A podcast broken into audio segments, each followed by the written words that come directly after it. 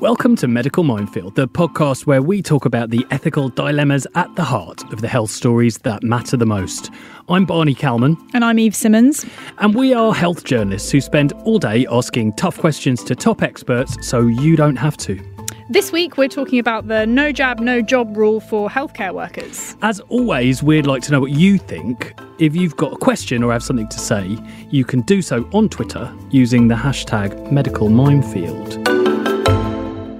No jab, no job is something I feel we've been talking about for. Well, it's the best part of a year now, something like that. Absolutely. And it's come into force, or partially. 11th of November was the deadline for care home staff to be fully vaccinated. I read a statistic last week nearly 32,000 care home staff were completely unvaccinated up to this point. So it means that if you include also the people that have just had one jab, 56 thousand care home staff face the sack for not being double jabbed from this point onwards. I mean, it's quite an astonishing figure. And unsurprisingly, care home bosses are warning that this could be the straw that breaks the camel's back, already stretched thin. If they have any staff who they have to sack or who quit, you know, what are they going to do? Yes, I was reading a report that mentioned shocking vacancies at the moment in care homes of 105,000. Um, and so if you're adding then an extra 32,000 to that, that's obviously not great. The system is already creaking at the seams. And so obviously there's the lots of concern about this policy and, and what the fallout is going to be. But it's understandable why it's been brought in, as we have said many times on this show that being vaccinated means you are far less likely to catch COVID and therefore far less likely, despite what you may hear in certain sections of social media, to transmit the virus. It's not foolproof, but it means you are less of a risk as a care home worker to the vulnerable people who might still catch COVID. It's about risk reduction and it's the best way to reduce the risk of people inadvertently giving COVID to the people they care for. And the argument against it that I always hear is that, well, the vulnerable people have all had their vaccine, and we're saying that the vaccine is effective at protecting against serious illness and death. So why do I have to have the vaccine to protect them even more so? Well, actually, people don't understand that there is quite a significant proportion of people who have um, conditions that affect the immune system or just are generally unwell, which mean the vaccine is less likely to work effectively. And you're going to have more of them in care homes Exactly. Generally, aren't you? Because as you get older, you get more conditions, your immune system is less good, you might react less well to the, the vaccines you've had, even if you have a, had a booster. So it makes sense. And yet, you know, we are in this situation where there's so many care home workers who haven't had the jab. I know that trade unions have said they shouldn't be forced to, that, that we should still be trying to persuade. But there's been you know, a lot of information out there. Millions and millions and millions of us have already had a jab. Anyone who's nervous about being vaccinated, surely they, I mean, you know, I've had two. I know people who've had four because they've been involved in trials and mm. then I mean, it's just a vaccine. Just have it. It's What's the big deal? Yeah. And actually, um, interestingly, this is based on a lot of studies that they've done in the US on mandatory flu vaccination among health workers that's shown that it's really useful in just kind of pushing those people who maybe are on the fence or haven't got round to it or for whatever reason aren't kind of complete passionate anti vaxxers, but they just think that they don't need it. And now, if there's a rule saying, well, actually, you have to have it, they'll just go and get it because many of them might be sort of on the fence or too busy or not prioritizing it, perhaps. So it might mop up some of those. But there are going to be casualties. I don't think that you can look at it any other way. You know, that people will not respond well to feeling forced. And why don't we hear from one of them? I can't understand this attitude myself but you've got someone on the line who might be able to give some insight. Yes, I think although we may not agree, it's still important to hear all sides of the story. So joining me now is David. Well, we're calling him David, that is not his real name. He has decided to leave his job at uh, his care home where he was working uh, for the best part of a year. Um, his wife also has decided to leave because they do not want to take the jab. David, would you really rather quit your job than have the COVID jab? Yes, absolutely. It's a question of fundamental human rights to me. I get to, to choose which, if anything, enters my body. It's not anybody else's choice. Um, besides which, having had the illness and having been working in a care home with other COVID patients who are all around me day in, day out for six days a week for the whole year, my natural immunity was well demonstrated to my satisfaction and being forced to have an injection against something to which I'm already immune makes clearly no sense. On that principle, um, I stand. David, you talk about human rights, but might I ask what you think about the fundamental human rights of the residents in the care home who are vulnerable to COVID, despite being vaccinated themselves, their right to be cared for by someone who isn't putting them at risk? Well, you see, now there's another question which you've raised there, which is very interesting, which is if the vaccination doesn't keep people secure from COVID, whereas my natural immunity clearly does, I see there's a slight, uh, what's the word I would use, wrong-headed thinking going on there. In what way? Well, I've just explained it. But it's, I mean, the vaccine's not 100% effective. We, we know that. No vaccine is. It's not um, a black and white situation. It's about reducing the risk. Well, if it reduces the risk of infection, why would you worry that somebody responsible like myself with natural immunity, who would naturally not go to work when I'm ill under any circumstances, you know, why would they be concerned? To me, this is a question of being misinformed rather than properly concerned. David, have you ever thought along this process, oh, screw it, I'll just get the vaccine. It's a lot less headache and, um, you know, I'll keep my job and carry on doing what I was doing? Good grief, no. And, and, and why, why is that? You're so, so well, it's interesting you're so vehemently against it. Well, well uh, yes. Well, you see, the point is that in the Nuremberg Code, it quite clearly makes clear that if you, you know, you, you can't force people to take part in medical experiments. This is a medical experiment. These are not properly tried and tested vaccines. They're being tested live on mass populations, and they're causing an enormous amount of damage. You know, the facts are quite clear. You, there, there, are, there are plenty of examples of people I mean, you know, the majority of hospital infections with COVID, entrance with COVID now, is higher from the vaccinated rather than the unvaccinated. There are so many areas of this which will cause one concern. And being in possession of natural immunity, I find it absolutely objectionable that the government should think that it can pressure me into taking one of these things. I guess, David, some would say that as someone who's working with vulnerable people, it's your duty, in a way, to do whatever you can to make sure you're protecting the, the people um, who you are surrounded by and who you are in charge of. What do you think about that? Well, I think I've been doing quite an adequate job of that all year. All of our COVID suffering people in the home recovered, and not a single one of them died from COVID. Um, during that time, I was entertaining them by playing my guitar and singing to them on one day a week. And another, when they were recovered and able to go out, I was able, as the place was slowly opening up, to take them out for a cup of coffee at the top of the hill and share the view with them or feed the ducks at the local pond. David, can I ask, did your parents not sadly pass away due to COVID? Uh, no, they died of pneumonia from lack of treatment before it got too late. But they had um, COVID. There's no such. They had COVID before before they died. Yes, both of them. But you don't feel that was the cause of their death. Uh, the cause of their death, as I say, was the lack of there being any treatment until they were too ill to be um, revived, and in which case they were brought into hospital and then placed on end of life care. David, do you understand why the government have decided to do this and enforce this policy? I can only assume it's under pressure from drug companies who are doing rather well out of the situation because mandating this sort of stuff is not only unethical, it's criminal. And um, they must be under some form of duress. I cannot imagine that any reasonable medical person with a, a degree of integrity would be um, supporting these courses of action there. David, it, it sounds like you don't sort of look towards, say, you know, the government website for your information on on uh, vaccines and COVID and such like. Tell me, tell me where you look to to get to be informed because you talk about us being misinformed. Yeah. Uh, w- where have you been getting your info from?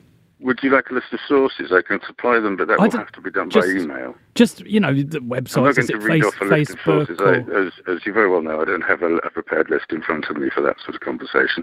I'd be very happy to email you it. But you know, is it? I mean, social media is is is a big source of information. The Nuremberg Code? Have you read the Nuremberg Code at all, sir? I do you know? I haven't read the Nuremberg Code, but I do ah, know that it, well, well, it does me, prohibit human experimentation. I, your, your, colleague has a copy in front of her because I emailed it. I, I messaged her with it today.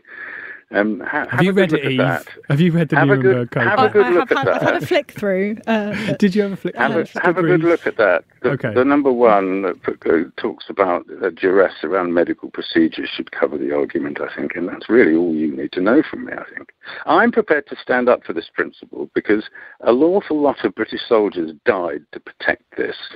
A lot of people have put their lives on the line for this. The principle of freedom of choice, right? Freedom of medical intervention. We're talking about techniques that we but these are licensed medicines where people. Excuse me, I haven't finished. Where people had no choice. Okay. Now you're putting people in a situation where they have no choice. The choice between job or jab, right?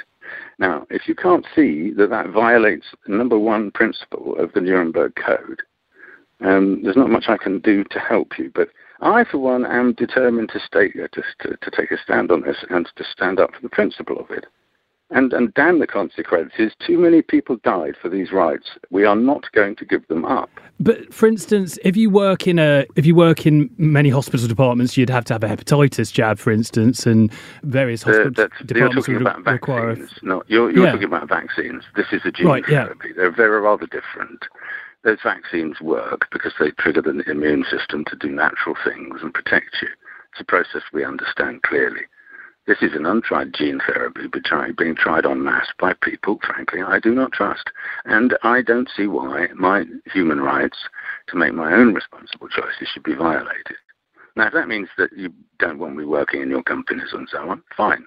Let's all just work in ways that don't involve your companies. And that's the way I look at it. When you say gene therapies, do you mean the mRNA vaccines? yes, precisely. But what about the non mRNA vaccines? the AstraZeneca vaccine, that's non mRNA. Mm-hmm. So that's not right. a gene therapy. And uh, uh, right, it's not an experimental gene therapy. It's not an experimental vaccine. Then it's been no, through it's proper, licensed. Proper, proper trials. And I mean, there are there are even vaccines now, like the Valneva. Yeah. It's a standard standard antigen vaccine. Yeah. I mean, there there are non mRNA yeah, vaccines. There There's quite yeah. There quite is also ivermectin, which the muse, which uh, which is given early in the process. 48 hour cures are not un, are not uncommon. Um, but however, which has been trashed by the media as being a horse dewormer. Um, it's uh, a, a, medicine for which um, the inventor won the Nobel Prize um, for human use and has been in regular human use ever since. Um, it's anti. But that's for you if you get ill. That's not a vaccine. Uh, no, it's a prophylactic. You don't need a vaccine if you've got a prophylactic. David, I'm interested in why is it that you think that you've taken this stand, and obviously so many hundreds of thousands of other people have just decided to go and get the jab. What is it that you think you have that's sort of different from other people in terms of information? Uh, I think you'll find an awful lot of people actually really don't trust the mainstream media for their main sources of news these days, and such has been the case for quite a few years. There are many unauthorized uh, sources of information, but much is available online from, say, the Lancet or various different journals and. Um, so you would read your, you get your information direct, you get your information directly from medical journals, do you? Yeah, and I get them mm. from published papers, and um, and I get them from peer-reviewed published papers, and I check people's authenticity, credentials, websites, track records. I'm very thorough, but the but this is I have the luxury of doing that. But knowing, as I know, what's going on, um, and being so unprepared to go along with it, I know that that not everyone has the luxury of being able to take that stance. But if I can, I damn well will, and I encourage everybody else who's in a similar position to do exactly the same. David, I understand your wife feels the same way about about this. That she is also yes, a carer we, and yes, feels we, the same way. her last day was today. We, we, we've both finished. And was it with regret? You know, will the will God, the yes. you know this people is you the most worthwhile work I've ever done in my life. Compared to everything else I've done, it's the only thing I've done that's a, which has a contribution to society, and it's a uh, you know, such a crying shame when people have been so isolated from visitors and so on, and they look forward to you, you turning up to play them songs and cry when some old memory is triggered. Where what you do, it's an incredible loss personally, and it's an incredible loss to the people who loved us in return that we were looking after. But you know, there comes a point where you just have to take a stand. This is not good enough, and this is this country wasn't founded on these principles. This is foreign to our nature, and it's uh, uh, not what we're going to put up with, as far as I'm concerned. David, given everything that you've just said, if you weren't to have had COVID, so you never had it and you never had any natural immunity, then would you think about taking the vaccine? That's a different question, and um, it's the answer to a different question than the one we're really discussing, which is should I be forced to, regardless of what I think? Right? The answer to that has got to be no. Those circumstances would be different, and I'd have to consider all of the aspects, not, inclu- you know, not the least of. In fact, I can tell you, under the current circumstances of the research I've seen, no, I wouldn't, and I certainly wouldn't allow my children to be uh, to be jabbed under no circumstances. And it's because you you don't believe that these the vaccines are vaccines. You think that they're experimental gene therapies, and that it's better to take a prophylactic. Well, some of them, some, some of them, some of them are clearly different different shades of grey. But in, in either in any case, I see no need, first of all, for me to take a vaccine for a, a disease to which I'm already immune first point, and the second and the second is is when they you know when when an awful lot of people had taken it and it turned out to be perfectly safe, um, you know, and I saw other people like myself who had such a very mild experience with with COVID. It really wasn't a, a, a massive illness for me at all. Um, you know, I'm 66 years old. I recovered in a heartbeat. Mm. Have you got any any other job plans in the near future? Is there any other um, field you want to move into? no, I would like to go back to my old job and continue doing um, uh, the, the, excellent job that I was doing before, and uh, I'd like to con- continue. And I'm sure those of the, the residents that um, are capable will remember me and would love to have that happen. And as I said in my resignations, uh, you know, the moment that logic and sanity and legality return to the situation, I'd be more than happy to return to my work. Um, you know, at the moment, the government is taking steps to ensure that that sort of choice isn't available to people. So, you know, I just have no option but to, to, to turn my back on it. Mm. Well, David, respect your, your right to your decision, and um, thank you very much for sparing no, some time to speak to us today. I mean, really, I can't help but think if you are in a caring role and you have those views, the two things are just going to be incompatible. You know, you're in the wrong job. Well, that's one way of looking at it. I do think there's something in that, but then on the flip side, this guy especially feels he had natural immunity, he's had COVID. Why should he have to get a vaccine against something that he's already immune to? And that is a fair point, isn't it? That there will be a certain degree of immunity afforded by uh, natural infection, and and I believe that certainly if you want to enter some countries, that they will look at natural infection within a certain window. But then, how, because each individual is so different in terms of how long their immunity will last for, we know a lot less about natural immunity and the length of natural immunity than we do vaccinations. I think natural immunity plus vaccination is great, but either two on their own, the vaccine is, is superior in terms of providing longer lasting immunity, reducing infection, uh, reducing transmission. So, what would you do? Say, yep, you can keep your job for six months. As long as you catch after... COVID every six months. Yeah. I, I, I mean, how I would that work? A, a way of policing that, really. No, I mean, you'd, you'd have to willingly catch COVID constantly. I mean, it puts everyone in this very difficult situation, doesn't it? And certainly the unions have come down quite heavily against this, uh, what they're calling mandatory vaccination. And I personally think that they should be getting behind it because, you know, we have mandatory vaccination in healthcare workers in many avenues. You know, you've got to have a flu jab if you work on certain kinds of wards. You've got to have hepatitis jab if you um, work in surgical theatres. You know, it's part of the contract. You just can't do that job if you don't have that vaccination. But they are warning that it's not going to be worth the risk of losing hundreds of thousands of valuable healthcare workers at a time when the system just cannot afford to go without. Mm. Well, let's hear from them now. Joining us now is the National Officer for Health at the Union Unite, Colenso Jarrett Thorpe. Colenso, what's so bad about this policy of no jab, no job? We don't believe that it's necessary. NHS vaccination rates in England are 93% of NHS staff have had the first dose, 89% of NHS staff in England have had the second dose. which is a really high vaccination rate. So we are getting there in terms of voluntary vaccination. So this seems to be using a sledgehammer to crack a nut to ask there to be mandatory vaccinations when we think voluntary vaccinations are doing the job and it is not recommended by the World Health Organization. Colenso it's, it's a lower number uh, when you look at care home staff, isn't it? I think it's slightly off, lower off the top of my head, but care home staff are going to be mandated to take the vaccine. And do you do you support that? Do you oppose it? No, well, Unite believes in voluntary vaccinations. We don't support the mandatory vaccination for NHS staff or care home staff. We do believe there has to be other measures in place to encourage and cajole and, and ask people to take the vaccine. Also, we do believe that there should be preventative measures in place as well, such as social distancing, ventilation, and proper PPE for staff that actually need the PPE in order to do their jobs. We want workplaces that are safe for everyone. So these are the measures we think are necessary first, as well as a ramping up of the actual encouragement of people to take the vaccination and those conversations that take place between managers and staff to ask why there is some vaccine hesitancy we've we've talked about the hesitancy over many many months, and th- this plan has been in the offing for quite some time.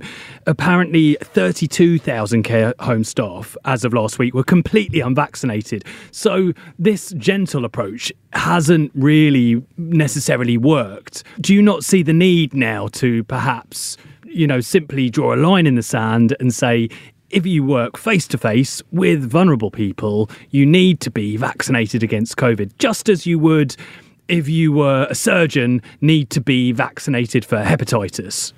We don't think it's a necessary measure. We you don't think surgeons should be vaccinated for hepatitis? We don't think it's a necessary measure for all NHS staff to have mandatory vaccinations. The vaccination programs work very well. You don't think that think you don't think that surgeons should be vaccinated against hepatitis to avoid the, inadvertently, perhaps if they had it and didn't know it, giving it to a patient on the operating table. You you don't think that that should be written into their contracts as it is.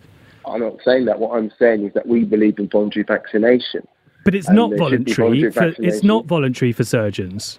It's not voluntary for theatre staff. You must be vaccinated for hepatitis B, I believe it is. We're not talking um, about hepatitis B. We're talking about COVID. But no, but you're saying you don't believe in mandatory vaccination, in but it is mandatory vaccination to NHS staff for COVID or the flu. Oh, just for COVID or the flu. Okay, yeah. just COVID or the flu. What's different about COVID and the flu from hepatitis? Well, that's our policy. In terms of hepatitis, there's other vaccinations, and we're not anti vaccination, so we'd encourage staff to get vaccinated. But we don't believe in mandatory vaccinations. There may be reasons why people cannot take the vaccination for whatever reason. So, in terms of COVID vaccination, we believe firmly there should be staff should be vaccinated. Unite has run a campaign that's gone out to all our members asking people to get vaccinated. What would the reasons be that someone couldn't get vaccinated? That, that's down to their choice and what they, what they believe. And we do believe, as I said again, people should get vaccinated. We're encouraging people to get vaccinated. We just don't believe mandatory vaccination works. And the main reason we think that lots of people will leave NHS and social care at a time when there's over 90,000 vacancies in the NHS and even more vacancies in the social care system. We don't think that's the right approach to drive some people out of those jobs when there's chronic shortages and pressures on those services already. What are Unite doing to encourage people who are hesitant to be vaccinated? We're asking people to vaccinate. We believe in vaccination. We think it's the right thing. It keeps everyone safe. And we're encouraging, we run our own campaign, Get a Jab campaign, since the summer, where we've been asking members to get vaccinated and we've been asking members to challenge people that are saying the vaccine is wrong or there's something against the vaccine and to challenge people that are maybe saying unnecessarily that the vaccine is dangerous. So we've been going out to our membership and asking them to take the vaccine and saying that it's safe. Other members are taking it, other people are taking it, and it's necessary as well for us to move on and get out of the grip that COVID has had on us. So we, we do believe as a union that our members should be vaccinated. Colenso, you're talking about this um, possibility that we're going to face huge staff, well, even more staff shortages, and we're going to have hundreds of thousands of um, healthcare workers and care workers that decide to just up sticks and leave the profession because they don't want to get the jab. This was predicted to be the case when um, they introduced mandatory um, vaccinations in the New York City Police Department. Um, but actually, they've they've seen uh, in the couple of weeks since it's been introduced, only 34 officers are out of hundreds of thousands have actually resigned, and actually it's proved quite effective to push up the vaccination rate. What, what do you think about that? Time will have to tell what actually happens, and we, don't know what's happening until April. Obviously, it gives time for people to make their choices and their decisions. We know as well some people have been redeployed. So it's not just that people actually leave the actual service, people may be redeployed into other roles. We'll have to see what the effect of that is in the NHS. If people can be redeployed into other roles if they're not able to take the vaccine for whatever reasons they give But We do hope the time between now and the 1st of April we can persuade people to take the vaccine. That's still the case. And if they're not able to take the vaccine, we can redeploy people into other roles. People won't be you, losing their jobs do you not think that it will be helpful just in the interest of kind of, as you say, cajoling people? Do you not think it will be helpful for that small, well, larger percentage actually of healthcare workers who, for whatever reason, haven't got around to it or think, oh, well, I'll leave it for another day or think, oh, I don't really need it, so I'll, I'll just not get it. And then there's now, uh, you know, all of a sudden there is actually an incentive to go and get it because they, ha- they have to keep their jobs. Do you not think that it's going to be helpful in that way? The government announcement will focus people's minds, undoubtedly, uh, and they've they've made the announcement. They've obviously got to change the law in order to make the announcement good and implement the announcement. That's very clear, and I think it will focus people's minds. So what what we want to do is also encourage people to take the vaccination so they don't feel they're press ganging to it and they think it's the right course of action the Secretary of State himself actually said they don't want to persecute people or they don't want people to feel they're uh, detrimented in any way if they choose not to take the vaccine. He actually said that with his own words. So we've got to make sure we continue to persuade people. It's not just the Secretary of State saying this, it's also line managers, staff, leaders within the NHS, whatever level they're at. Most leaders in the NHS and people that manage staff are band seven and below in the agenda for change terms conditions. So we've got to encourage people to have those conversations all across the NHS. But we also know from studies that, um, and very high quality studies, that one of the most powerful things you can do to convince people to have a vaccine is show them other people, their peers, their colleagues who have had a vaccine and have found it very effective and haven't had any problems with it. And that's the most effective, you know, way to convince people. And, and therefore, you know, if you're if you're mandating it, you're going to by proxy have scores more people who then go and get their vaccine and, and show that it's safe and fine. Of course, yes, it appears people that are respected in the community, people that are respected in the NHS are taking the vaccine. That will be an incentive for other people to take the vaccine. In the fact that most people are safe that take the vaccine, nothing happens to them. Obviously, there's an exception for people who have got medical conditions, that's there. We've got to redouble our efforts to ensure that the vaccine is safe, it is effective, it does help all we're saying from Unite is that people should have that choice, and we don't think mandation is the way forward. Mm. Well, I guess only time will tell. Um, Colenso Jarrett Thorpe, thank you so much for joining us today. Hi. Sorry to interrupt your listening, but there's another great podcast from the Mail on Sunday you might want to try. Liz Jones's Diary, the podcast, offering a weekly look into the life of Britain's most unfiltered columnist. That's me. Find us at mailplus.co.uk.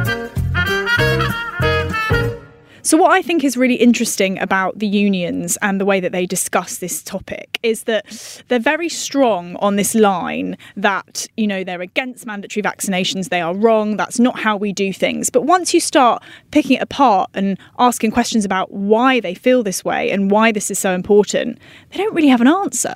Well, they've got to represent all of the workers that they represent, and large numbers of them don't want to feel forced into having a jab or lose their job you know, and they're not going to be representing them. So they've, they've got a delicate line to, to walk in this. Mm. They can't be seen to disencourage. Uh, and, and it sounded to me, you know, what Colenso was saying they were doing in order to encourage people sounded very good mm. uh, and positive. But clearly, you know, when it comes to care home staff, if you've got tens of thousands, you know, 50,000 who still aren't, more than 50,000 who still aren't fully vaccinated, it's not working, is it? No, exactly, exactly. And and I think that the problem is it's all based on hypothetical predictions. X number of people are going to walk out, they're going to leave, and and we actually don't know that to be true yet.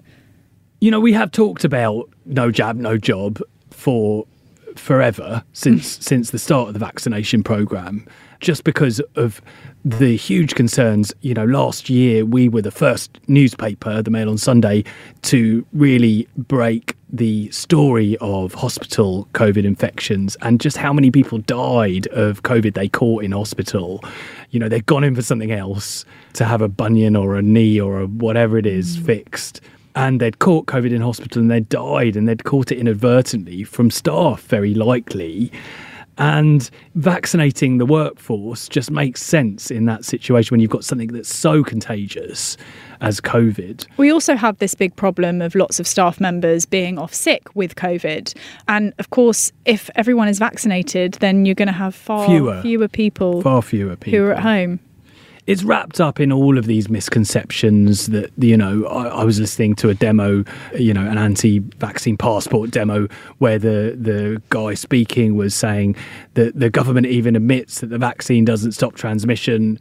And of course that there's a, a grain of truth to that because if you catch covid and you've mm been vaccinated, which we all know you can do, then you can transmit it. And some of the studies say you're just as likely to. However, top line, yes, you're just as likely to. But if everyone's vaccinated, you get over it very quickly. You don't end up in hospital.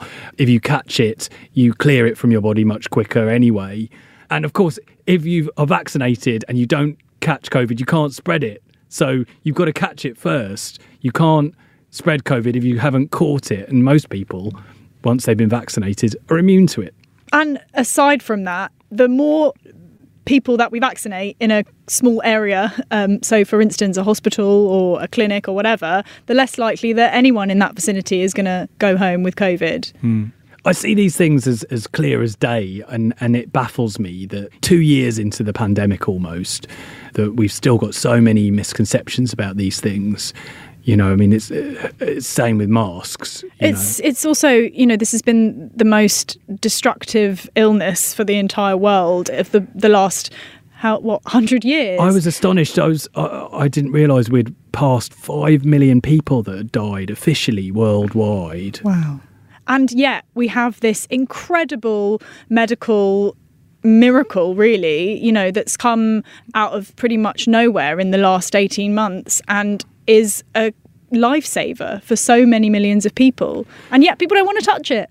I know I sound understand. absolutely sure of all of this, but there is a part of me that does feel nervous about mm. mandatory type policies because it's been a terrible. You, you talked about America and the police force, but I think there's, there's quite a few case studies of, for instance, mandatory vaccination in schools backfired horribly with flu um, and MMR. You know, I mean, I think one of the reasons that the anti-vax sentiments are so much stronger in America is because they tried to force it on people, and, and you know, we have always had medical treatment by consent. So this is a departure in many ways. Mm. I mean, the government have worded it very carefully. They call it the government to introduce COVID 19 vaccination as a condition of deployment. You know, it's not mandatory vaccination, it's a condition of deployment. Mm but I, we can't be sure what's going to happen. I, I, do have all my fingers crossed. Well, um, interestingly, in France, they thought when they uh, mandated vaccinations for healthcare workers that there was going to be this mass walkout, and I think it's something like 0.1 percent of um, the workers have been. They've got a slightly different system in France. It's, it's mm. harsher, so you you will physically you will lose your job, um, and only 0.1 percent of healthcare workers have been dismissed since it came um, into action. I think David might represent the sharp end. I uh, agree. You know, someone who can perhaps afford to leave his his work. I mean, uh, uh, he he said that he was uh, in his sixties, his his sixty six, so perhaps retired already, and this is a, a, second job. I've been speaking to quite a few care workers who are um, thinking about what they're going to do, and, and really do not want to be vaccinated and are considering leaving their jobs. And interestingly, um, the young people that I've spoken to are. I'm not saying that they are willing to have their vaccine necessarily, but they are. They feel as though they have no choice and they're going to have to do it. So why not just just do it. Um, and they, they just have been putting it off because they, they don't want to really. But if they have to, then they have to. I think that's going to be the majority of people. Well, I hope people see sense. I hope people don't feel forced and people just think, like you say, oh, just sod it all. I'm just going to have the jab. It's just a vaccine. I think it will be something that maybe grinds people's gears for a, a couple of months and then they'll be vaccinated, they'll get on with their life and they'll forget about it. People like an easy life. Well, that's all we've got time for this week. You'll find all the latest health news in this weekend's The Mail on Sunday and visit mailplus.co.uk forward slash subscribe to get access to all our podcasts, videos, opinion pieces, and more. You can also follow us on Twitter by searching at MailPlus. We'll be back with another topic on Medical Minefield next week. See you then. Goodbye.